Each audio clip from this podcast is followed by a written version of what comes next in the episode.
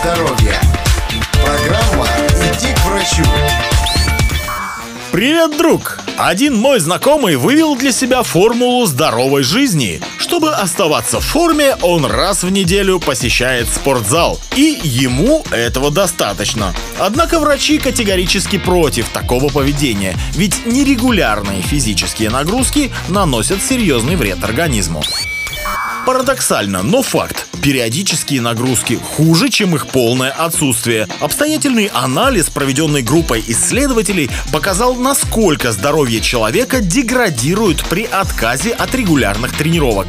Оказывается, если мучить свой организм спортом время от времени, то у тебя ухудшится работа сердца и легких, повысится вероятность появления диабета второго типа и банально увеличится объем талии. Чтобы доказать свою теорию, ученые попросили испытуемых ходить в спортзал раз в неделю, и уже через три месяца губительный эффект стал более чем заметным.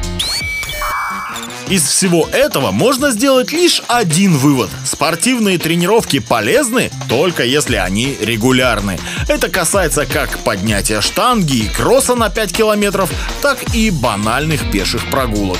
Важно, чтобы организм не только привык к определенному тонусу, но и оставался в нем. В противном случае нагрузочные качели приведут к неприятным последствиям. Поэтому забудь об идее периодических тренировок. Занимайся спортом хотя бы три раза в неделю и строго этого придерживайся. Ну а если у тебя возникнут проблемы со здоровьем, то не стесняйся, а сразу иди к врачу.